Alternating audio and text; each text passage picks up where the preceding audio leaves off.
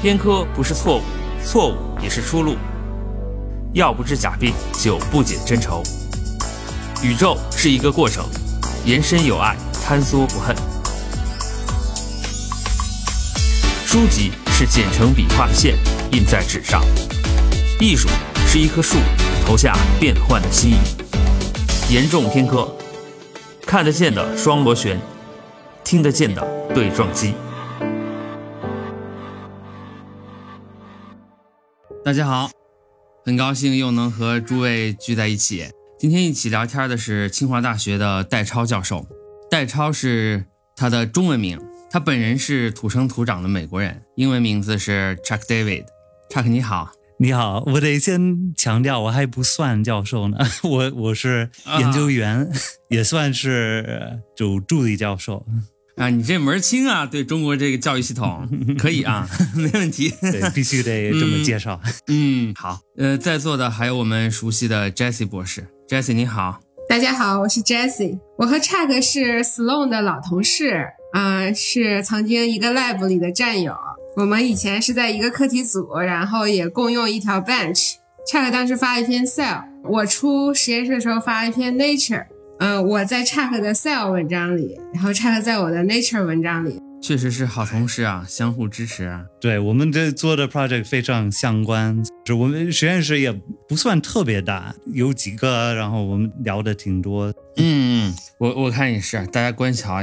Chuck 那是哪一年去清华任教的？你应该是二零一七年回国的吧？对，一七年底。可是我是一六年夏天呢，在这儿做的面试。这个找工作这个过程非常漫长，我老婆也是做这个 PI 的，所以我们都同时找工作。美国找了点儿，中国很多其他的学校也面了面，当时也很想去新加坡。后来就决定去清华了。这个在英文叫 two body problem，就是两个人在同时找工作有点困难。我们耗了很长时间，因为我们还在犹豫该不该来中国。一个是我们在加州有一个很好的朋友，他给我们介绍了一个面试，在那个学校就是 U C System 里边的一个分校，拿到了两个 offer。这个让我们的最后的决定非常难。做，因为我们非常纠结啊！我记得你那会纠结，对，后来就觉得清华一是我老婆的母校，怎么说也是有感情的；二是学术上还是清华比我们考虑的那个学校要强一些。可是生活上这很难说，太多方面要看。因为那个地方在南加有一个特别漂亮的一个城市，那边的中国人也挺多的，所以可以找到中国食物什么的。后来我们就是就是豁出去了，就决定去清华，嗯，一点都不后悔啊，不后悔哈。你你说。最近这个是刚刚给学生们上完两门课，不得这喝一杯庆祝一下吗？对对，我可以这么说，上课是肯定是。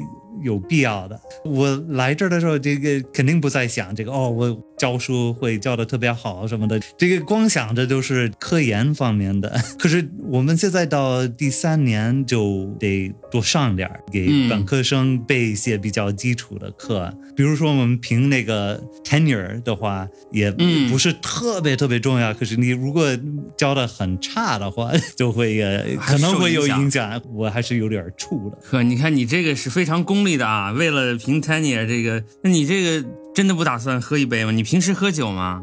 我喝，我老婆有点太爱喝了，可惜我没有没有带啤酒。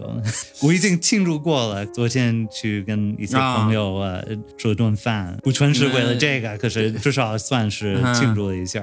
喝的什么酒？还是啤酒？还是中国的白酒。其实中国这个酒驾还是管得挺严的，所以我们这个吃饭的时候没怎么喝酒啊。你你们要注意影响啊！这公款车 是有上限的，是吧？我这辈子就没对着美国人、外国人说过这么多中文。不会吧？我总担心对方听不懂。平时这个这么聊天我是可以的。我我唯一的有点紧张的就是开始说科研方面的事情，因为有很多这个术语的东西，我还是不太会用中文来表达。有点生涩，我都我都说不来。Jesse，我我们这边不像我们在马斯给那会儿，我们那会儿可以说用中文来说科学的事情，可是中间会冒出很多英文词儿。可是这儿嗯很多、嗯他们都是把它翻译成中文，都哦，他们都跟你说转录因子、对对转录因子表观遗传学因子。上皮细胞什么的，这个这些东西我勉强学了一些，还是有点啊困难。先看看吧。没问题。嗯，术语啊，你就用英语说，你说中文我也听不懂。哎，查克，你现在在清华伙食应该不错吧？你还需要自己做饭吗？不做饭了，我们恭喜你啊！清华的一个非常大的福利就是餐厅特别好吃，食堂到处都有，然后各种各样的菜和面条什么的。本来其实我们有一个保姆呃跟我们住在一块儿。也做点儿家常饭什么的，现在就不用保姆了。那两个小孩都上学了，平时我去接小孩，然后就去食堂打个包，中午饭、晚饭、早饭、早饭。哎，都都在食堂，我好羡慕啊！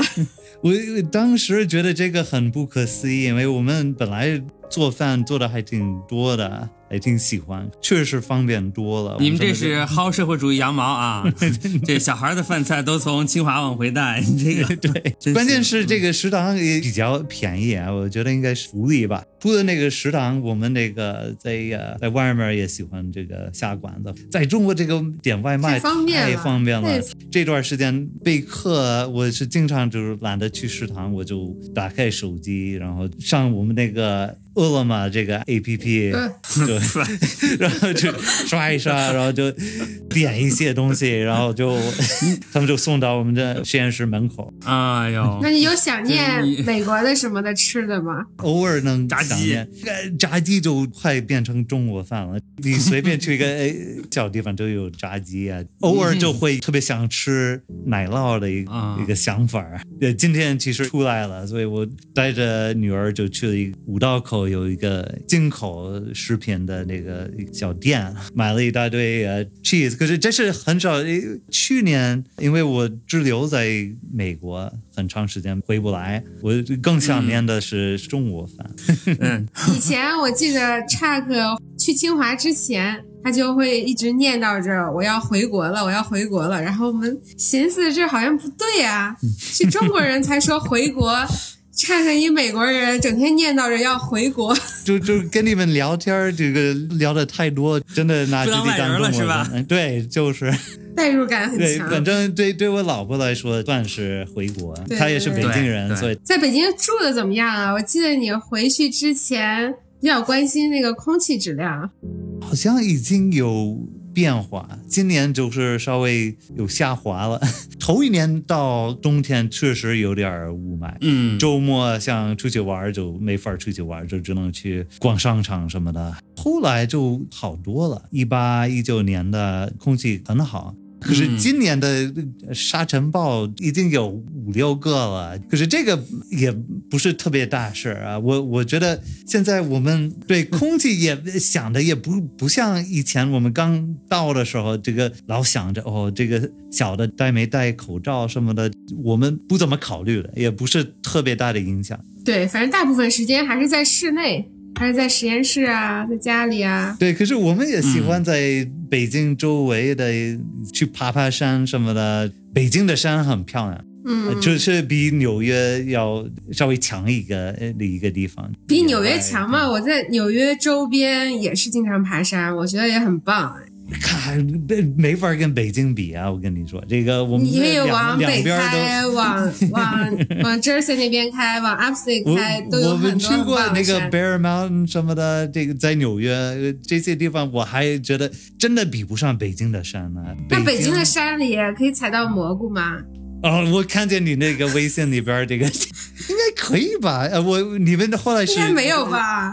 太干了吧？嗯，树荫底下还是有的，不过没有那么多。爬山这去哪个山啊？哦这是香山还是百望山？那两座山算小儿科了，我们就我，我们喜欢去稍微远一点的，就有一个呃挨着北京的最高的山，它叫阳台山，可能一千三百米左右的海拔。啊可是你可以啊从那个一百米爬到一千三百米，1300你就很累，嗯很累，很过瘾。我们也带过小孩儿嗯上，然后其实有一个小公路在后面，能开车上去。有一次嗯带着小孩儿上，然后我的岳父把那个车开过来接我们，就就不用了爬下去，啊因为下山难呗。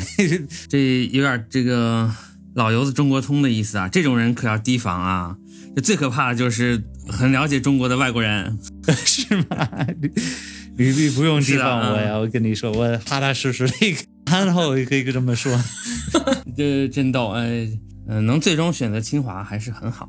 大老远的就祝贺你们二位啊！我其实我们这刚开始八字还没一撇儿呢，我我们这这个能在清华留下来是另一个问题，我 这个压力很大，我们得啊很努力才能留下来。哦哦，是这样，我以为像你们这都是内定了是吧？就肯定给你们 tenure，还不是这样。那可不一定啊，这个 不敢这样说得哈得，我们需要发 paper，很多要求啊。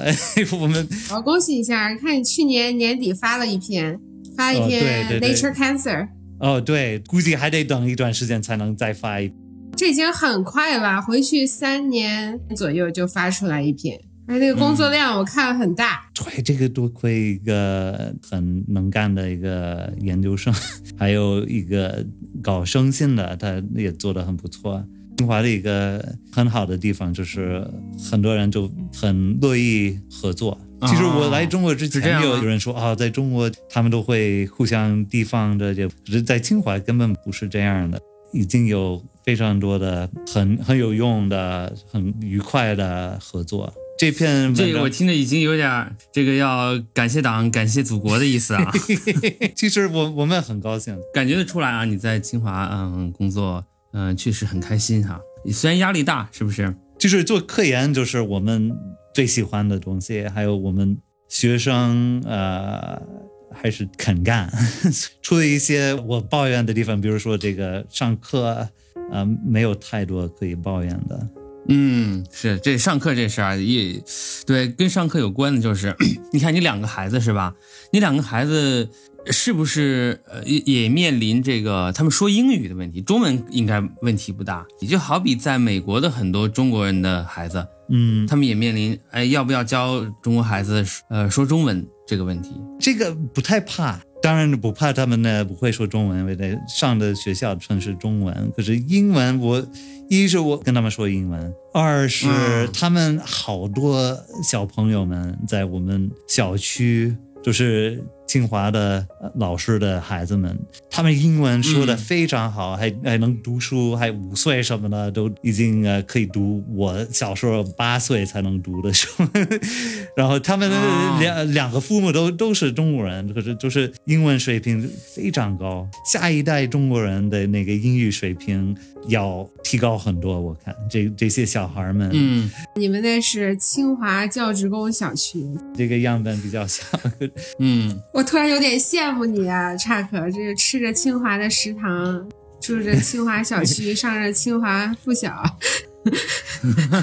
这个还好，因为我们这个刚进入了这个应该算第四年，还耽误了很长时间。那个就是疫情，对学生回不来什么的，前一段时间开始感觉还是挺有压力的。可可是我在想，这个、嗯这些已经紧张起来了是吧？这拿到了 tenure，这他们这个生活应该非常非常高兴吧，在清华，因为什么都有。嗯清华嗯这个学校里边游泳池不止一个，就是有一个室内的，呀，夏天有一个室外的。清华的校园很漂亮，就尤其是三四月份开花的季节，在这儿过得非常好。估计嗯很、很多压力，就是因为太喜欢了，能看到过了那个 tenure 以后，就日子应该过得非常好，嗯。所以就就开始有点儿你这有点乐不思蜀啊。对对，确实啊，那你看啊，嗯、你平时在家里跟两个孩子说英语，那除了这语言交流这些之外，这两个孩子你平时还照顾他们什么方面吗？这个其实我老婆做的最多，她其实花很多时间在孩子身上，教他们读英文啊。我们现在老大六岁半就可以读书，其实他就变成一个。特别爱读书的一个小孩，都是他妈教出来的。因为他还在上这个幼儿园，在幼儿园在清华什么都不教，就是主要是玩儿。然后明年在、啊在上小学，他们就开始真正的开始教东西。啊，所以这个主要是他们学的是英文，就是读书什么的，没有学数学什么的，所以估计到明年上小学应该有点压力，因为其他的小朋友们学的还是挺多的，在课外班儿。没关系啊，早胖不算胖，后胖压倒炕啊。对我也这么想啊，这就是我我老婆还是挺关心这方面的，这有点海淀虎妈的意思啊，是吧？有点儿有点儿。听你这意思，就是你不怎么操心两个孩子的。对，主要的工作是接送、接，然后跟他们玩儿两个小时。因为我们工作还是挺多的。我早上八点送完小孩儿开始工作，工作到四点半，接另外一个小孩儿在另外一个幼儿园，骑着电动车。啊、一个在后面，一个在前面，应该很危险。在北北京的这个这交通很这合法吗？我们这个算是超载啊，我这个电动车，诶，小小孩非常调皮，其实没有 没有别的办法呀。这好的坏的这一样没少，都学全了。哎，那你可以开车吗？开车不行啊，你早上十分钟都能到校园里，开车四十分钟。就是堵的很 很厉害。那个接送是一个工作，另外一个工作就是陪小孩儿下午玩一玩。我也不不怎么强迫他做这个做那个去学钢琴，主要是他们跟我玩，然后妈妈回家他就比较调教。啊，虎对，虎猫猫猫猫爸，对，我是对，以前我是带着小孩去做一些科学方面的一些小实验，京东可以买到这样的东西。现在就回到玩的事情。你觉得对你来说，嗯、你的工作啊，这个照顾你太太，照顾你的两个孩子这方面，你觉得你做的这种平衡让你满意吗？先说照顾太太，因为主要是她照顾我。我说实话，虽然她跟我工作是呃完全一样这的，求生欲很高啊，很强。没有没有，是这是真话。哎，我们只能这样，因为我们觉得这个八个小时工作这根本不够，嗯所以我们是错开我们工作的时间，重叠的在家的时间很短，基本上就是接班的感觉，尤其是工作日，他回来七点半八点，然后我直接回到实验室，所以我们就没有太多可以接触的时间。可是一个好处是我们在一个地方上班，所以我们就可以一起去食堂吃饭什么的，或者在外面散步。还有课题上我们很多合作，所以我们也不是没有接触的。哎，你这是拿家里当工作地点，拿学校当家呀？对你这个完全颠倒。可以这么说，可是至少我在家，我是跟小孩玩儿。一般我是回的比较晚，就大家就已经睡了，我在那儿刷刷手机或者读读书什么的，然后就去上床。嗯，这个刷手机两个小时啊，对很读书两分钟是吧 对？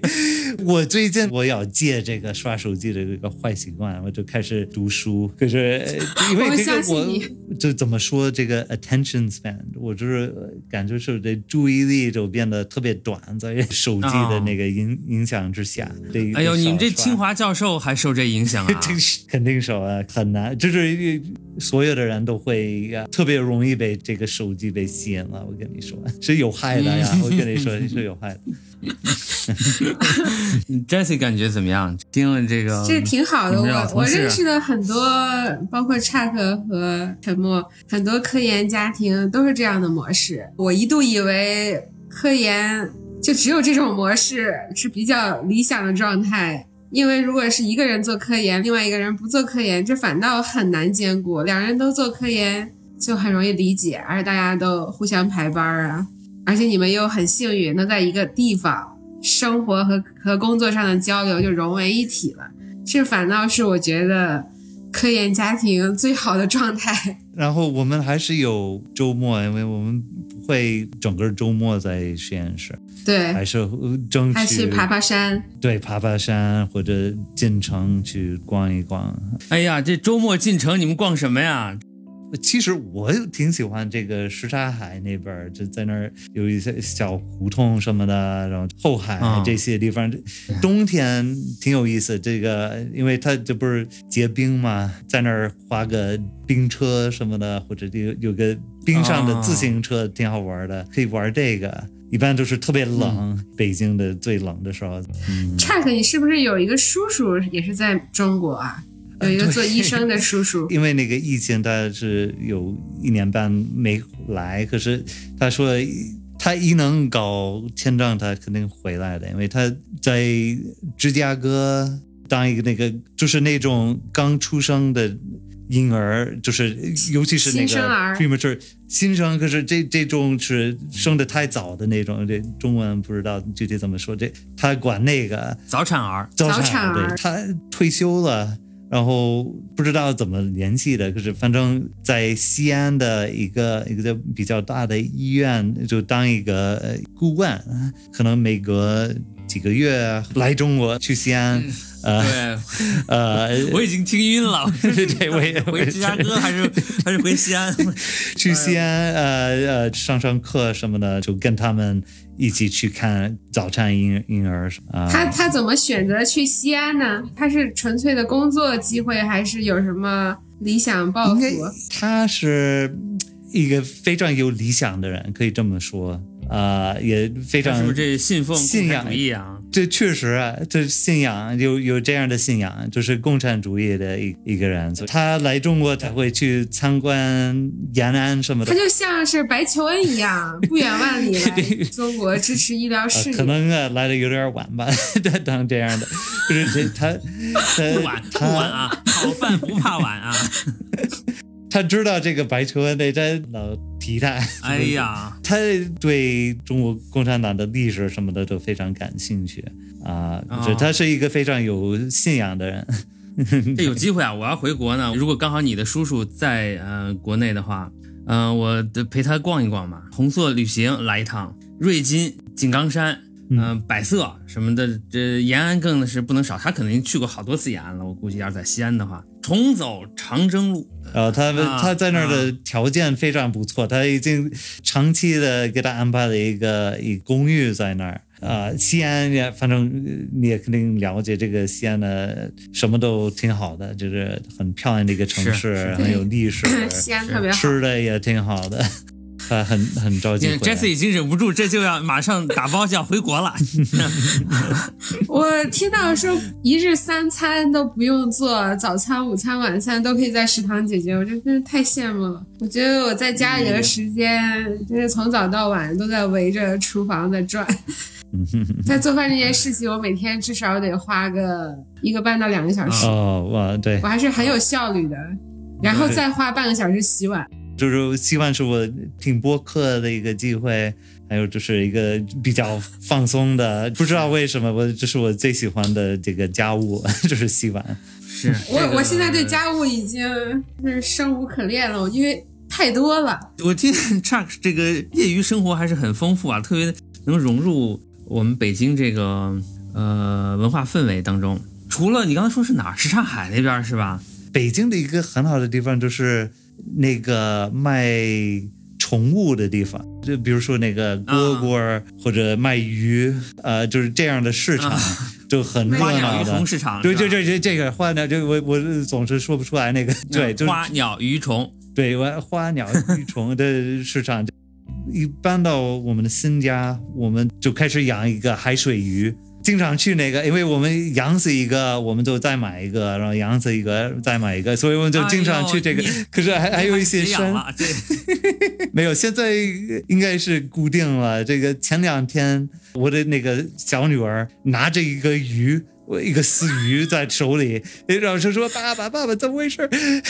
我说：“哎，好像这个夜里这个鱼就跳出来了，就像人。”跳河就是跳楼什么的，人人家就活不下去，就就从那个。太，你可能需要哎买呦不止买一个，他可能太孤单了。我觉得问题就在呃有两个，然后一个比较凶，估计是把他那个追追追，然后就人家就跳出来了，就、啊 走投无路就跳出来了。不，你你这得做好功课，就是买之前你得看看，就是什么没鱼你。我跟你说，你去这样的那个市场，你问他们，他们可以一起养吗？哦，可以，可以，可以，没问题啊。那个人可能也不是特别诚实的，这个因为呀，他、啊对说他说是吧不知道他懂不懂，可是反正他说这个特别凶的鱼可以跟其他的鱼一起养，后来杀了很多生意多，就是这么做的，对对，这个重复消费，那那个店我就不回了，这这这是为了赚我那个一百块钱的，这这还跟我说这个，然后 那个鱼就弄死了好几个呀！我跟你说，特别厉害。哎，你这真是老实人，这个说的，呃，也不知道，嗯、c k 平时听什么歌啊？整整二十年前，就是二零零一年的时候，中国呢出了一张专辑，就是一个摇滚专辑，那专辑名字就叫《花鸟鱼虫》。嗯呃，上面是呃有这么几个乐队啊，飞鱼、秋天的虫子、眼镜蛇，啊、还有国王与小鸟，还有花儿这么几个乐队，他们凑一块儿呢叫花鸟鱼虫，哦，听听还挺有意思的。二十年前，好，我搜一搜吧。除了偶尔去运动，最近不怎么运动，就是业余爱好就这么一个，就是爬山、去养鱼什么的。啊，我记得你们、啊你们以前是每天运动的，健身房。就是清华的这个设备，呃，就是很好，在这方面的就可以去举重什么的。最近有点太忙了，所以就没怎么运动。对你看啊，Chuck 在北京这个衣食住行吃喝拉撒，他得特别熟悉了。不过我还是特别感兴趣，就是你在中国生活这么几年了哈，你觉得中国这个社会文化环境有没有让你觉得特别出乎意料的地方？哎，一来说，哎，这跟我想的不一样。我来这儿之前，我已经来过十次吧。嗯一方面是我来过好几次，已经算是了解。还有我学中文的那个过程中，我看了好多电视剧，很多都市剧是至少是反映现在人的一些想法。这个也不能完全说是代表社会什么的，可是至少在某些方面的我是有所了解。我第一次来中国，我什么都不知道啊！我那是零三年，我们刚大学毕业，一个朋友他来中国教书，就是教英文，呃，他也不什么都不会啊，这中文也不会。那那会儿他去的城市是成都，然后他跟我说啊，你应该来、来看我在成都啊，我我没听说过成都啊，根本没有听说过。来了以后，跟我想象的太不一样了。我那个朋友喜欢说他是我生命中最有影响力的一个人物，很难否定，因为后来我就变成中国迷了，嗯主要是那个吃的这这些文化什么的都非常喜欢。我觉得十四年以后我搬到中国，可能是因为那一次去中国的这个经验。命中注定你就是得跟中国干上了，是吧？对，后来我在那儿花了一个月的时间，觉得太好玩了。当时就还算是小孩儿，我就就觉得这边大学刚毕业啤酒这么便宜，就在那儿花了一个月，就住在他的那个公寓，很普通，就是打打篮球什么的，就在那儿吃个五块钱的一个炒面什么的，然后就哎，这个很便宜，哎，你看在美国换美国钱，这个这才呃。不到一块钱五钱，毛，哎，对对，不到一块钱的，然后这啤酒就更便宜了，那个就让我特别激动。当时，其实我小时候在美国国外呃长大的，从三岁到六岁在沙特阿拉伯，然后六岁到十五岁我在英国伦敦。所以我为什么非要搬到另一个国家的一个原因，可能是我小时候有这么一个经历，就是在国外待惯了吧。对，当时父母的原因嘛，父母工作的原因，你在国外。对，我就跟着他们。我爸是医生，然后他一直对东中是东中还是中东？我 中东，中东对，反正他家哦人也是中东人，他就把我们拉到那儿，我们在那儿呃啊。过了几年，然后他们分手了，然后我妈把我们搬到伦敦去了，所以啊哦，在欧洲话。哎呀，你这个政治背景十分复杂啊。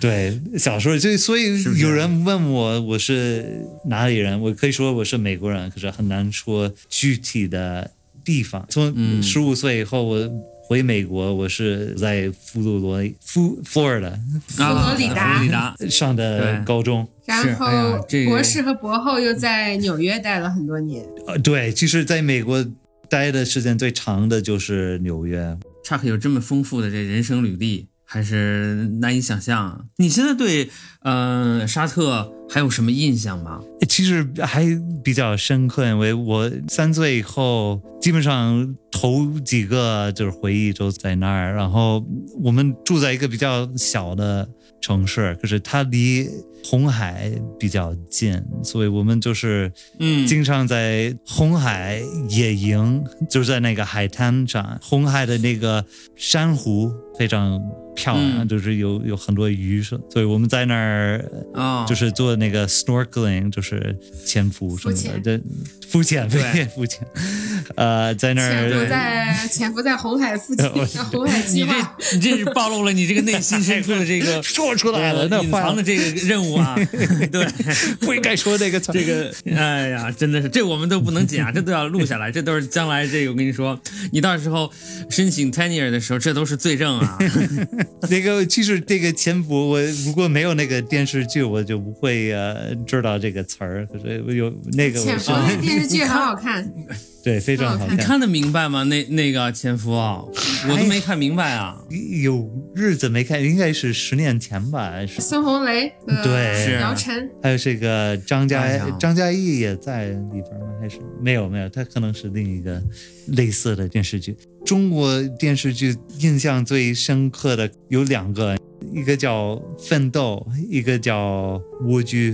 哦哎，呀，你这个品味十分独特啊，真是出乎我的意料。人最近我们这看那个个中国式的家长里短那些事儿。刚才那个 Chuck 说到纽约啊，我以前在纽约的时候呢，带一个呃美国小男孩儿给他教中文，就教到纽约，让他用中文说纽约，他说不出来，他能说纽，但是他约他说不准，他是纽约，声调的问题吧，这个哎，声调对他他总是熬不过来，特逗。我但我就把这记住了，我有时候故意也说纽约，这是最难的。对一个外国人来说，这个声调是非常嗯难搞清楚啊。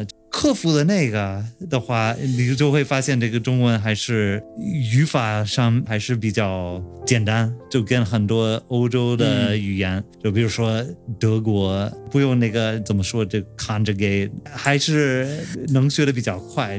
我认识我的老婆以后，当时就根本不会啊说中文。零六年吧，我那个住在中国的那个朋友，他一直在说：“哎，你什么时候开始学中文？早晚的事儿吧。”就是认识我这个老婆以后，我就 有动力。这个主要的动力是我跟他们他的一些朋友一起出去吃饭。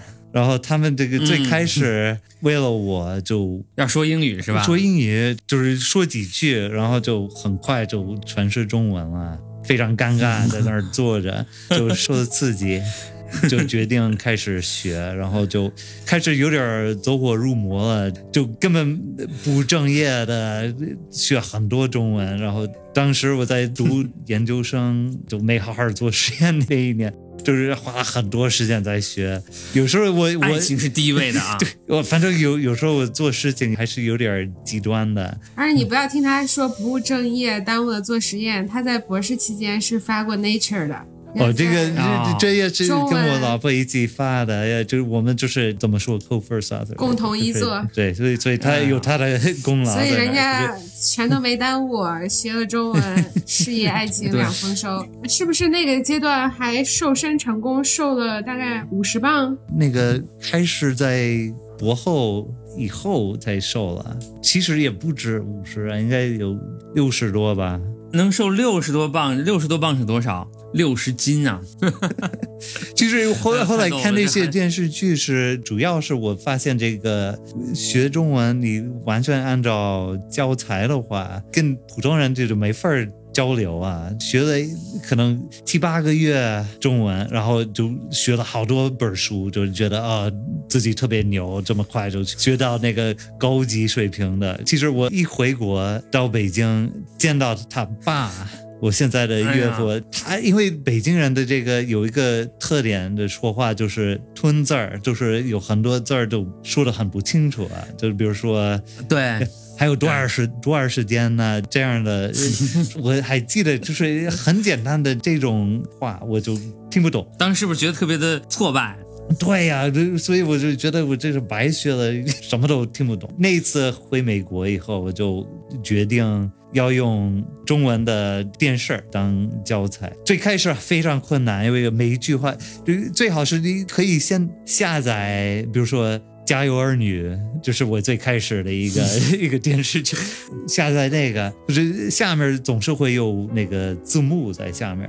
我先跟老婆一块儿看一集，就不停，然后我就会自己去看，然后就慢慢的每一句话就停一下，然后就查一查这这什么意思。我把那个电视剧那一集就把它录成一个 MP 三然后那个 MP 三就反复的听。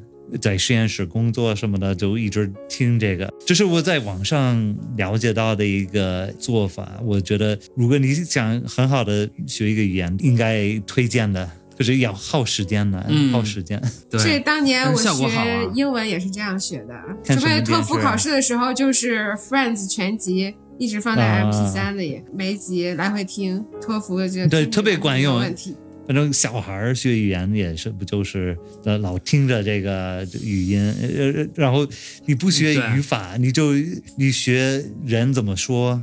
其实我高峰的那个中文水平应该是十年前的，后来没有积极的去学，现在还是就是维持，感觉是有点走下坡路了。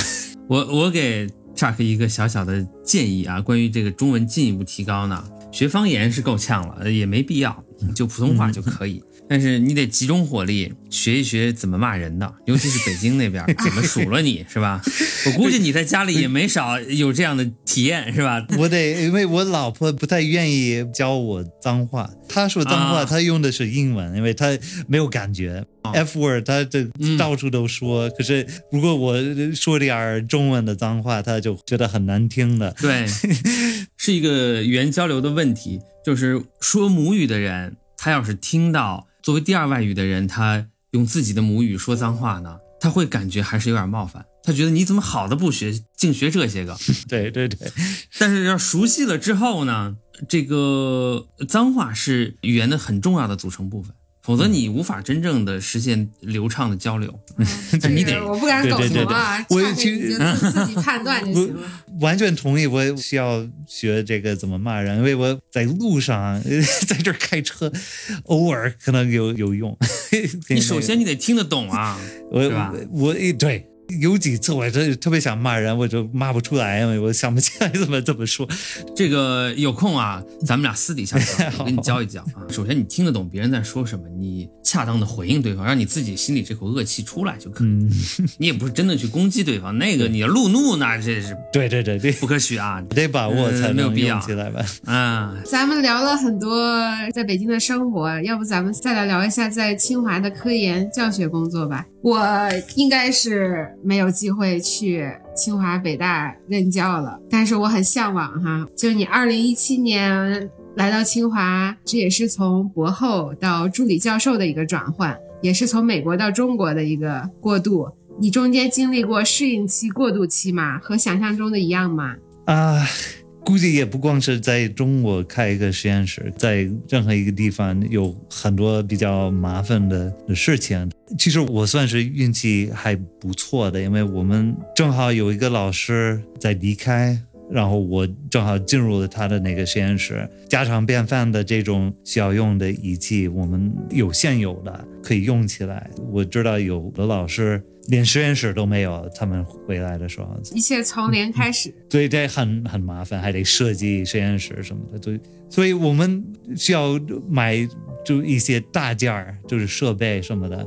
一个很麻烦的一件事是，这些公司代表卖仪器的的人，他们一知道我新来的会说中文的，他们就开始来围绕着我，就是想给我卖一些大件儿。其实很头疼啊，那那段时间压力很大。当时还有另一个有点麻烦的事儿，是我刚来的时候雇了一个管理员，硕士刚毕业的一个人，他什么都不知道，我也什么都不知道。对，没有没有经验。可是，在清华，他有自己的流程什么的，所以后来雇了一个一个这样的人，他做的非常好。他就是很嗯低调、很能干的，这方面的很好。可是最开始头几个月，这方面的很麻烦。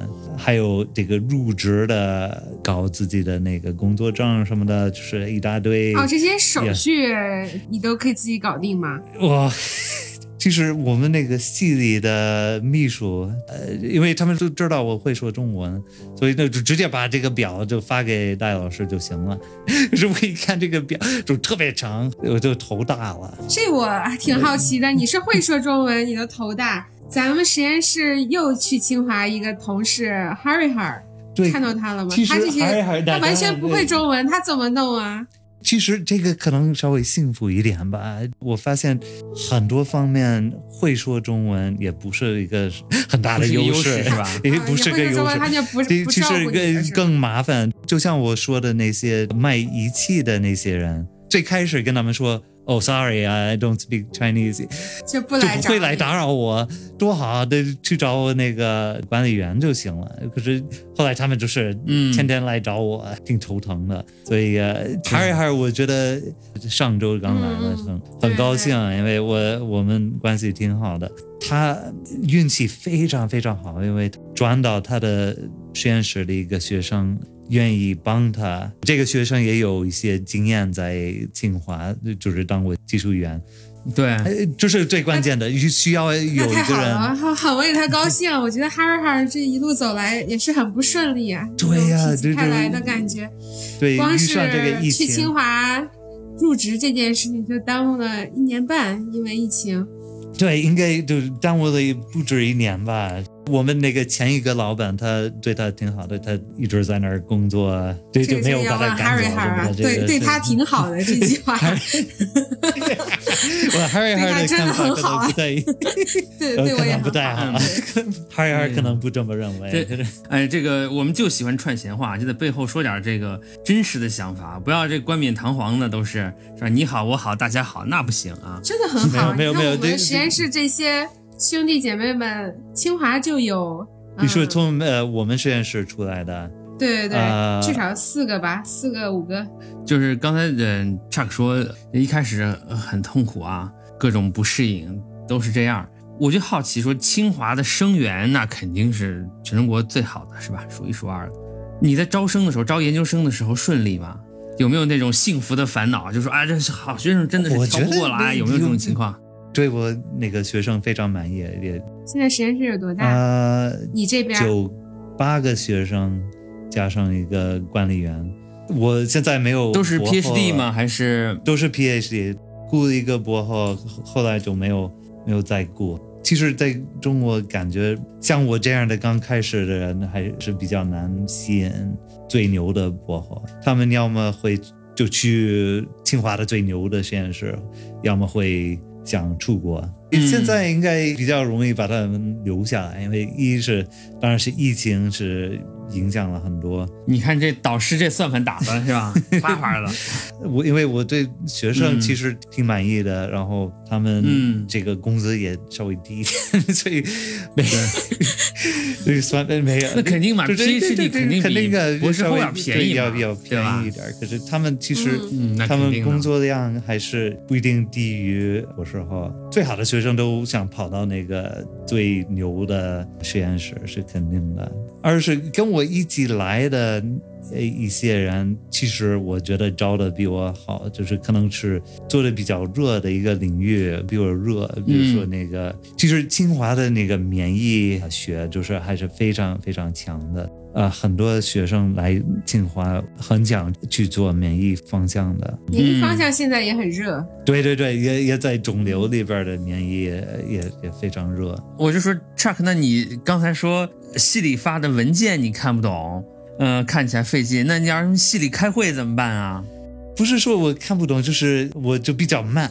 就是开会的话要看，因为我们有些领导是南方人，他是有点口音的，我有时候就有点费劲听着。我很习惯就听这个啊北方的，你们领导说话，你要是听不懂，是不是也假装听懂了，使劲点头啊？这个，对，我刚来的时候，反正有另外的两位外国老师在我们那个系里，他们也不会说中文，所以这个开会的时候，就是嗯。你听懂听没懂，就是也可能 没那么重要，因为他们他们在那儿还坐着刷刷手机，然后就说完这个行政的事情，他们就有一个老师介绍他们自己的研究，这个呃一定是英文的。关于这个，就是听领导说这个最近的一些消息，我差不多能听得懂，嗯，听不懂问问我老婆，她也在我们系。嗯，对，哦，对你跟学生们上课，像你今年开的这两门课，嗯你，都是用英语教学吗？这个算是英语。啊、是这样，我以为是中文教学。哦，这个不行，我肯定不行。这个是历来呃，反正有一个分子生物学，在清华一直是英文上的。哦，这样，这个研究生给了他们开了一个医学写作的一个 Seminar 课程。哦，医学写作啊、对，这所以这个也是英文的，就是教他们怎么写文章什么的。那还挺好。刚才说，呃，最新发的那篇文章说的什么事儿啊？当时我们在想看这个胰腺癌的起源在哪里啊？当时我这个离开我那个博后的那个实验室，当时我们在做 TGF beta，就是一个信号。我觉得如果我过来直接就跟那个老板竞争的话，一定要失败，所以我得稍微改一改我的那个方向。呃我开始对一个 signal 感兴趣，一个通道就是叫嗯 KRAS。对，KRAS 就是一个非常重要的致癌基因，它就是在胰腺癌里边是百分之九十五的胰腺癌有突变在这个基因，这个基因就是最重要的，最开始起作用，然后在肿瘤发展的过程中一直在起作用。现在其实有一个抑制剂，针对某一个突变，在人里边做一些。一些现在有呃对对 G 对 type C 的抑制剂，我也不知道这现在进展到什么地步了。这个 clinical trial 我没有关心，我不知道嗯临床前已。经有有小分子抑制剂了。我也对那个转录因子特别感兴趣，然后就发现我感兴趣一个转录因子叫 KLF5，就是一个比较 lineage specific 的转录因子。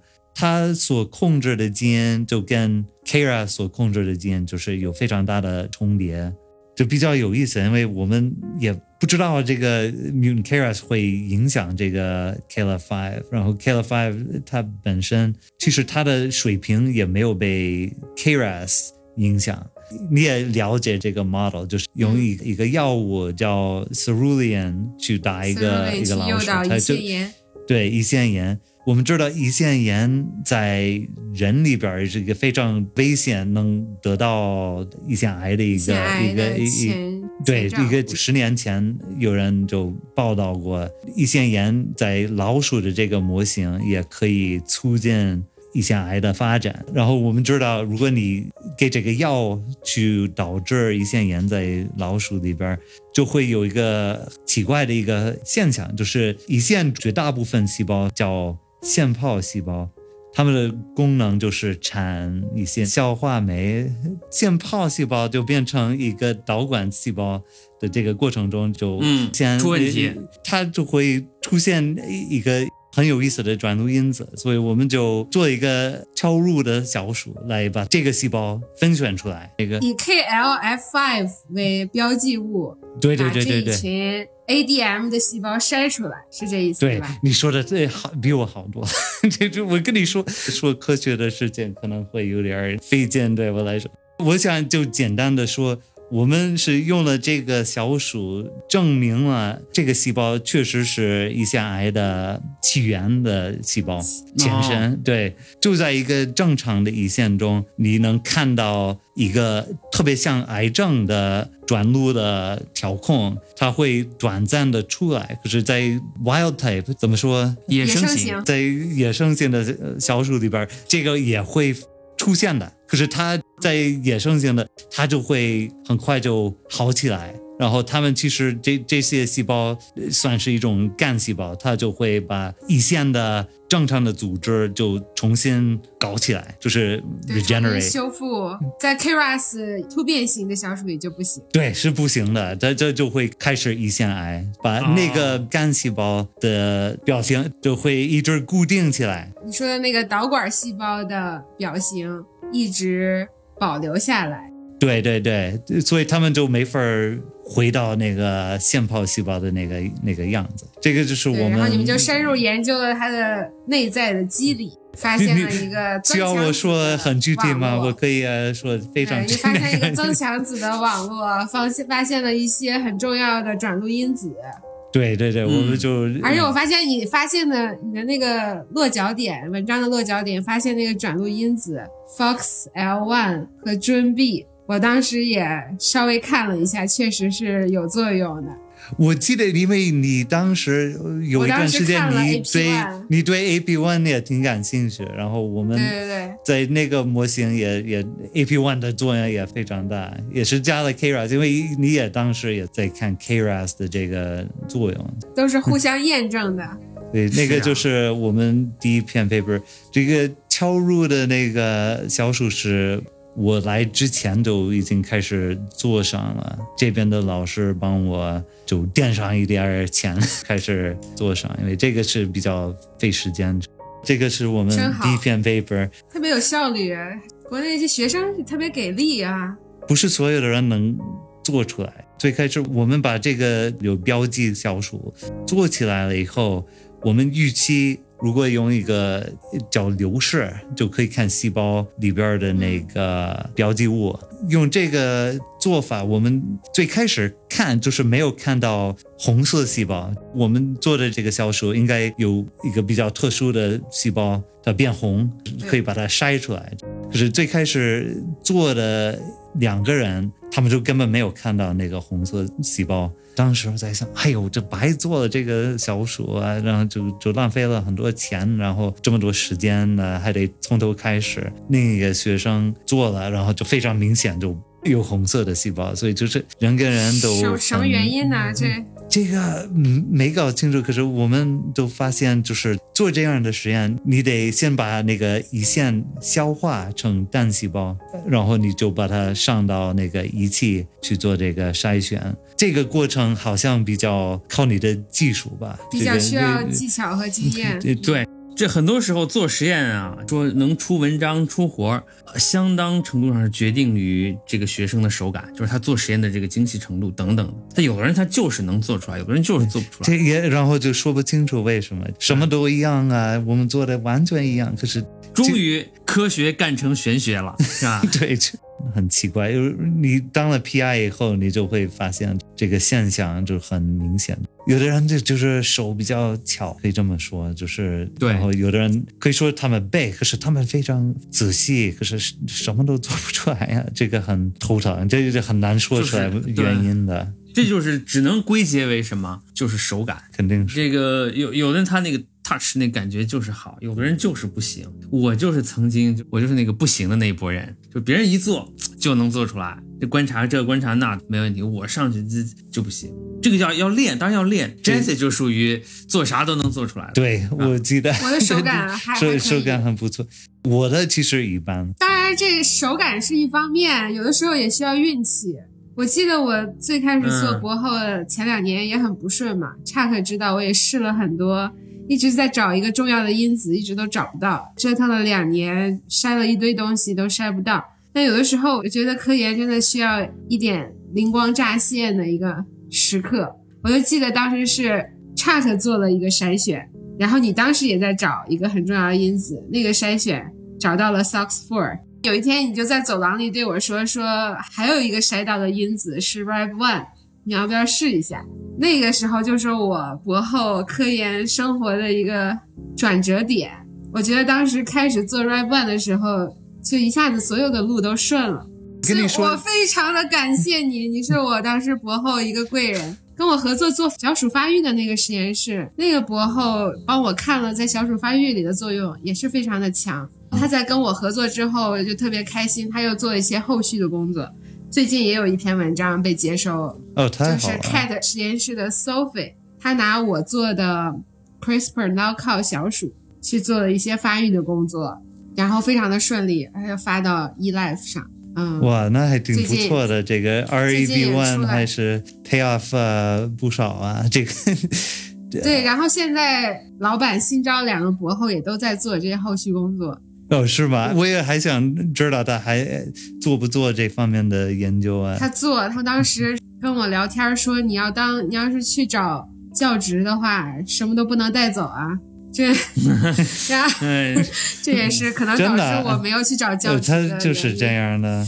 但是我真的觉得科研有的时候你用功，你努力，你真的需要在茫茫的海洋里找到了那一个方向，方向对了，路就顺了。对对对，就是，所以我我们，在那折腾。我记得你以前在找到 Songs for 之前，有一年也是在那儿折腾。哦，不止一年哪一个关键的没有没有没有，最开始耗了两年在另一个，就是那个 Trim Thirty Three，我记得，我记得，做不出来呀、我做了至少一年半，就想看看把它敲掉会不会影响 TGF-β 对胰腺癌细胞的那个杀害，可是根本不影响啊！我试了好长时间，可是我们老板这是他觉得特别好的一个主意，他非要做，我做了很长时间才能说服他，其实它没有什么作用，得找另一个 一个路线。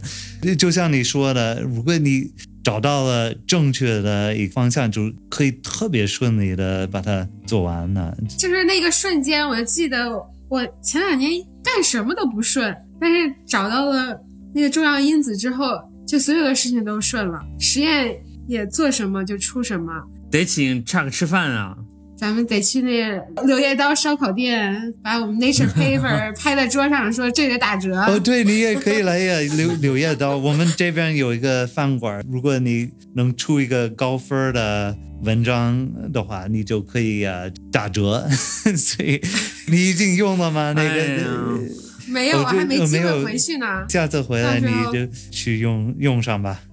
好的，就是是这对，就就根本不能在一一棵树吊死。这个是我从那个博后的时候就学会了一个。对，就是大家多想想，多看看，多做一下，要要勤奋，不能想着我做完这些就好了，一定给自己想好后路，勤奋的多试一些，多试一些还。有那那个 screen 只有那两个 hit，就是那个 Sock Four 和 Rev Rev One，哎，没有，我印象是没有其他的，或者反正没有靠谱的别的。这样就给我发一篇 Cell，发一篇 Nature，再发一篇 eLife，、嗯再来两篇后续，那很不错，所以这个筛选还是比较强大的啊。而且筛选也有的时候能筛到，有的时候筛不到。我当时自己也做了筛选，也没有筛到特别有意义的。有些时候要要要祈祷，要要要看运气。对，确实，刚来清华的时候，我们就做了一些细胞能不能活的这种筛选，就是哪一个库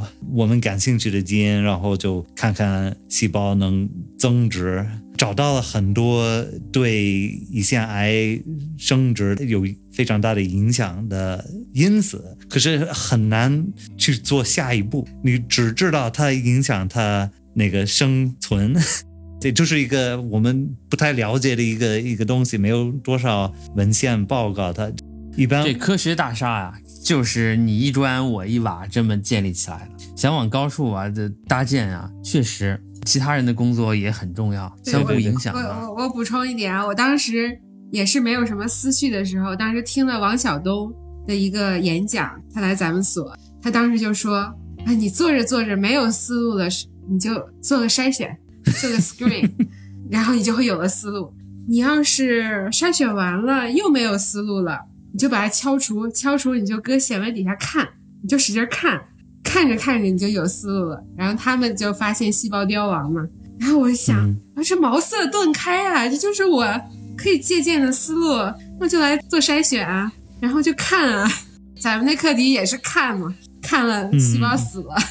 就对，因为我记得在你的那个文章里边拍了很多特别漂亮的视频，也不光是就是看他现在的样子，可是你也可以看那个整个过程，就是听王晓东的话嘛，就是哎呀，没没数据，那放显微镜下看，拍一个视频。我当时做的也挺酷的，就是那 organoid，就、就看拍视频，就跟咱们现在一样，拍音频、拍视频 都是可以往里对加的内容。对，可是这个王晓东的这么一个说法很有用。我觉得当 PI 还得去看学生的这些细胞，我很少看或者基本上不看。可是有时候学生偶然就会说出来啊，他们都长得特别奇怪的，那个就是一个一个表情敲掉了一个基因，然后可以是个开头啊。有些时候你大家都看到一个现象，但是每个人提炼的不一样，这个提炼解读的程度就决定了你发文章的高度。你要会会讲这个故事嘛，大家都会做 knockout，但是你得把它提炼出来，把你要传达的信息讲出来。这是很重要的，就我们应该都在呃 m a s g e 实验室就学到了，在一个项目的头一段时间，它可能也没有什么用，可是到最后，他是他是有这个能力的一个人，嗯可以啊跟他学点东西。对，说难听一点，就是就是卖，就是当一个一个 salesman，怎么说就是啊，销售员，对叫会销售员做市场营销，你要知道当下大家科研领域的流行什么，加一些。我看你也加了嘛，enhancer network 什么哦对 option，对对对对，我这不就是跟跟的那这这些词语这些词语肯定是这个从呃自己造一些流行词对对对，我心想说这 co-option 看着好眼熟啊，这 Chuck 也用上了，哎好用的一个词儿啊，好用好用，放在各个环境语境里都可以用上。对对对嗯，这科研方面学生很给力啊。科研经费中美申请有什么区别吗？我觉得好像现在国内的经费支持好像比美国更给力。在美国实验室，你新建一个实验室，很难想象三年的时间就招了八个学生。我来中国当 PI 的一个很大的因素就是经费。当时我记得我在美国做面试的时候，每一个比较年轻的新 PI 都惦记着这个申请 RO One，就是在美国有一个非常大的、比较重要的一种经费叫 RO One Grant。很多学校他们要求你至少得拿到一个或者两个，然后还得续上什么的。痛苦很挣扎。对呀、而且这个在美国能拿到的概率就是很低，不知道，10%十十五年前可能到百分之二十，可能稍微容易一点，可是现在百分之十，就算你写的非常好，有时候这个就是拿不到。我当时在想，这个听起来太痛苦了。我在这儿，我头几年就根本没有太考虑这个申请经费，因为我们这个就是那个学生的那个工资什么的也不高，可以这么说。在美国，这个你的经费就在工资上就会很快就花没了。会花掉啊很多。对，可是在中国，呃，唯一的可能就是稍微被动的地方，就是那个很多耗材需要在美国买，然后这个可能会稍微贵一点儿。其实中国越来越发达，在这方面的很多公司，就是国产的公司都开始做起来。他们做的产品就，比如说有 Illumina 的一系列产品，就是做 sequencing 测序二代测序，它的东西非常贵，就算在美国或者在中国都很贵。这边有一个公司挪威赞，应该差不多便宜一半儿。对他们做的系列都是可以做一样的事情，就是便宜很多。生活幸福，你这科研也很幸福啊。有的方面确实，呃，中国这个耗材上开始有优势了。有的地方你可能听说过，就是有的抗体就是进口的，有一些故事我没有自己遇上了，就是那个代理商可能会拆包，然后 就拿点儿，然后就稀释一个，然后就卖五个，所以呃有有这样的故事。反正你也用不呃出来，一乘二肯定用不出来，我觉得。说明我们那个经费还是很充足是吧 在这儿不太需要发愁这个申请经费，头几年。后面你要不停的申后，面所谓的那个重点的申请，就是你得有点儿已已经发过文章什么的，就是有有点儿能证明自对，有。前期的结果嘛。对这个发了一篇文章，可能可以申到我我试了，我也不知道能不能拿到，啊、估估计够呛。嗯应该可以，这这些。看看我我还在等，就是有资深的老师可以呃升到这样的，还有很大的一部分就是那种跟别人合作一个非常大的项目，我有运气就被拉进来一两个这样的，我算是打酱油的，至少也可以啊抱大腿打酱酱油打的很好的。打的比较多啊，你这一次也不多打不几次酱油算做就也行啊。也没有做什么贡献，反反正就是被拉进来。我说哦，太好了，谢谢 你。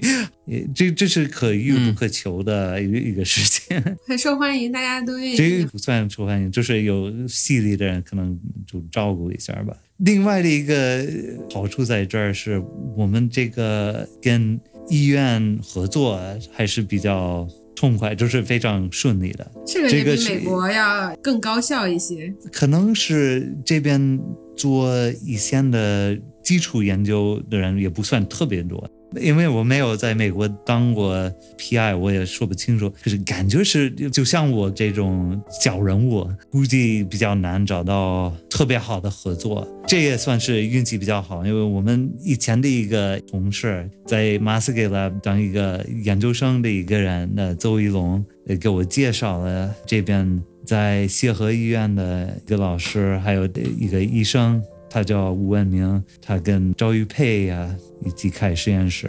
他也是外科医生，所以他们能拿到样品也是可以的，因为他们非常高兴跟我们合作。我我们那篇文章也是跟他们一块儿出来的，然后就没有你做癌症，咱们这实验室的同学们都太优秀了啊！邹一龙，对呀、对对对，谁都认识，我真但是的 好骄傲啊！对他给我介绍的是他的清华的一个同学，因为我们有老鼠模型，有可以互相帮忙的东西。如果有一大堆非常 established 的专门做胰腺癌的人在北京，可能比较比较难找到一个一个特别愿意跟我合作的医生。外科医生，对，对，正巧赶上竞争没有那么激烈，是吧？你又有一些独特的资源，那你这事儿干起来确实会顺利很多，嗯，对吧？你现在学生有没有毕业了的呀？就是你还没有，这几年有没有有四年级的，就是这个嗯还早了点儿，我也这些学生有没有呃表示呃在毕业之后明确的去向呢？这个我我们还没有聊呢。反正，在清华，我不知道那个比例，做科研的可能越来越多，要么在国外找博后，现在国内找博后也越来越受欢迎。是。肯定会有一些就去机关啊当官、是这样啊。这样的，我不够了解他们的去向，因为是呃我没有毕业过一个，我就是听说有这样对的方向。嗯，学生有自己的这个志向，呃，你是希望他们都走上科研这条路，就是像你一样，不管是在企业还是在学校里面当教授、当科学家呢，还是说他们怎么选择都可以？有的学生我会特别鼓励他们去选这个条路，这个也是个人的选择，我也不能。其实做科研的，尤其是在学校里边，就是还是比较痛苦，赚的钱也不多，压力也很大，所以这个你得决定你非常非常喜欢这个这条路，才应该走这条路，投入自己的 整个身体的一个选择。对，这条路真的不容易。我看你们就不太容易。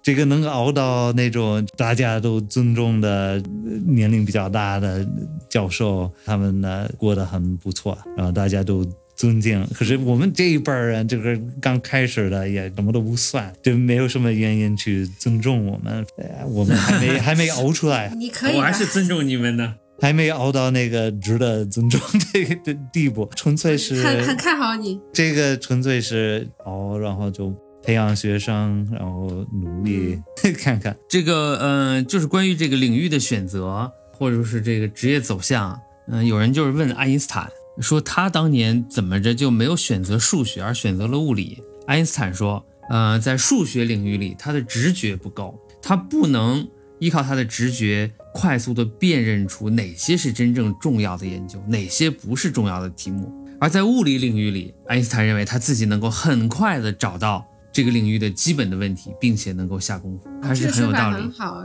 当教授确实要有直觉。对，呃这个我理解爱因斯坦这句话的意思是什么呢？他说靠着直觉快速的辨认出某一个领域的基本问题，然后来下功夫。可能基本问题就是摆在那儿，但是他说的意思是说找到基本问题，同时能找到靠近甚至解答这些基本问题的那条路，嗯，同意爱因斯坦可能不。行。这个说法还是挺有道理的。呃，我问你们两位都是做癌症研究的，说癌症研究的这基本问题有哪些？你们肯定第一时间就告诉我了，但不代表我知道了我就能去做，还是得说你得知道怎么着去解决这些基本问题，他能够快速的意识到说，哎，我觉得拔舌这条路就行。我们不会像告诉你我这样的那肯定不行。呃，这事儿咱们再聊啊，指不定呢。可能 Chuck 在想到说他的有些学生，他非常希望他们能够继续做科研，走科研这条路，也是觉得他们能够快速的把握这些问题，并且大概能知道怎么去解决这些问题。对，我觉得我听这个话说这个爱因斯坦的，我就稍微懵了一点儿，因为我感觉是我达不到这个 这个水平的，我我就在怀疑我该不该。不用怀疑。啊，关键是有些想法儿，做学术是一个非常好的方向，确实你有自由，自由去跟着你、嗯。你你的想法去探索问题啊，也不用太考虑其他的因素，对什么感兴趣你就开始做。就是 我们就是一生，一生都在追求的境界，这个慢慢来，是关于爱因斯坦也好，还是薛定谔也好，这些个顶尖科学家他们说的这些呢，实际上我觉得有点啥，有点拿结果推原因。就是他已经干了一辈子，四九年的时候已经是爱因斯坦末年，嗯，他当然这样说没有问题。但我们正是年轻力壮的时候，刚刚上这条路不久，这是我们努力的目标。确实不好这么要求，是吧？对，这只能是无限的呃接近，嗯，要真那么容易，倒也好了。真要那么容易，我估计这癌症这个问题是真的能，就或者很快就能攻克。爱因斯坦这么一说，我们一听就过了，不能当真啊，不能当真，那是他老人家一辈子最后的一个总结。对，希望我到那个时候八十岁可以有这么一个说法，现在还是一头一头蒙水啊。比如说癌症这方面的，三十年以来这个进步还是挺大的。如果你啊、我见过的一个图就是一九七七年。就每一个癌症的生存率是多少？比如说肺癌可能百分之二十能生存五年以上的，可是这个是已经挪了很多。具体的可能是应应应该是挪到百分之五十左右的，嗯就是提高了很多。一个非常大的进步嗯就是那个免疫啊，这个是一个非常呃对免疫疗法，我我觉得比较看好。是不是希望很大？可是这个只有某些种的癌症比较啊、敏感对这个药，嗯比、如说嗯我们胰胰腺癌根本没有什么效率，所以这个嗯得搞清楚为什么。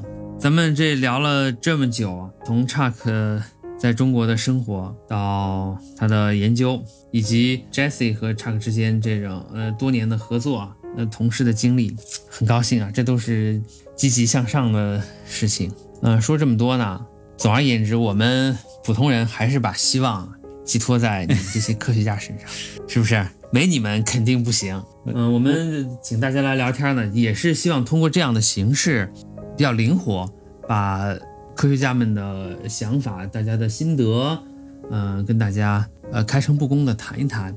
除了科学成果是对大家一种重要的鼓励之外呢，就我们关于科学、关于生活方方面面的看法，也能给大家带来许多信心。今儿呢，咱们就聊到这儿，很感谢 Chuck 和 Jesse，咱们后面有机会接着再聊。